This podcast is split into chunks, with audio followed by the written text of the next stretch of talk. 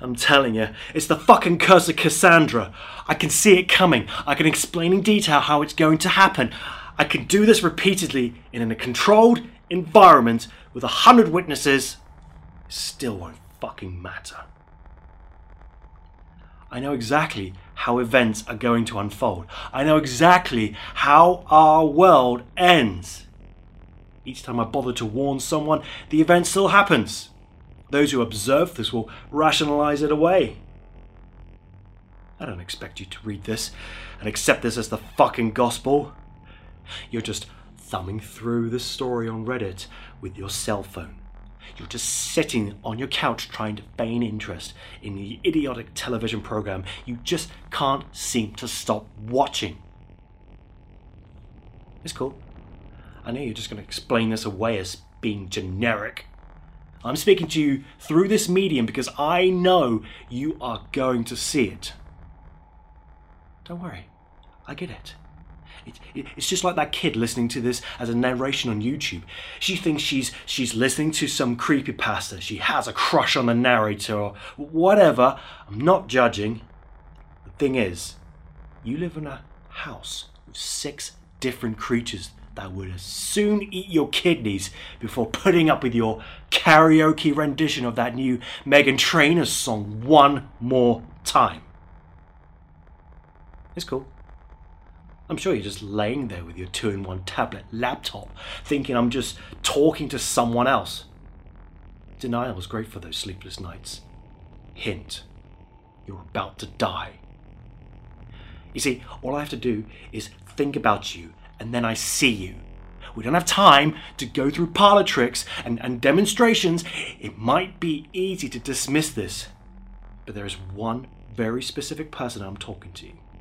Yes. I'm talking to you. Look, we need to cut this short. You have like maybe five minutes to live.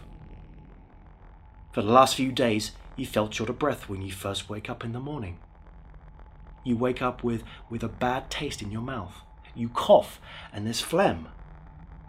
Each night, it seems like you're getting just, just a little bit less rest than the one before.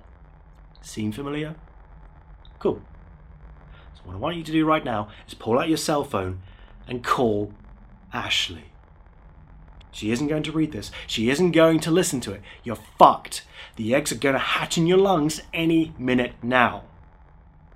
You need to call Ashley and tell her that her keys fell behind the dresser in her parents' room. Look, okay, I know. I know you're pissed. You're about to die. I feel for you. But this is very important. Ashley has to know where those keys are. If Ashley has those keys, she might just survive. Ashley must survive. Okay, so, so the rest of you that are shaking your head in disbelief, I get it. Equal amounts of cognitive dissonance and confirmation bias helps you buy into the lie that we live in a completely physical world. You're able to believe that monsters are not real. Buy into the stigma. Assume that I'm mentally ill. Move on. Have fun laughing at how pretentious and preposterous this all sounds. But call Ashley. Tell her that her keys fell behind her parents' dresser. She may very well be the most important human being on the planet. She's the only person I've ever seen two futures for. In the world where she forgets those keys, we all die within the year.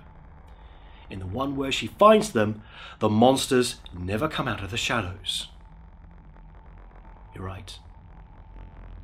It's just a normal cough. I'm sure a tingle in your chest is nothing. It certainly isn't the offspring of an internal creature using your meat to incubate the larval children. Yeah, I'm sure you're fine.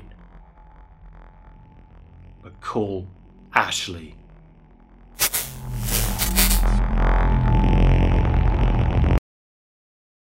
That was Call Ashley by Cylon X.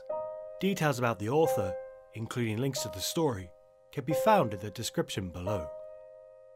Thank you for listening, and pleasant dreams.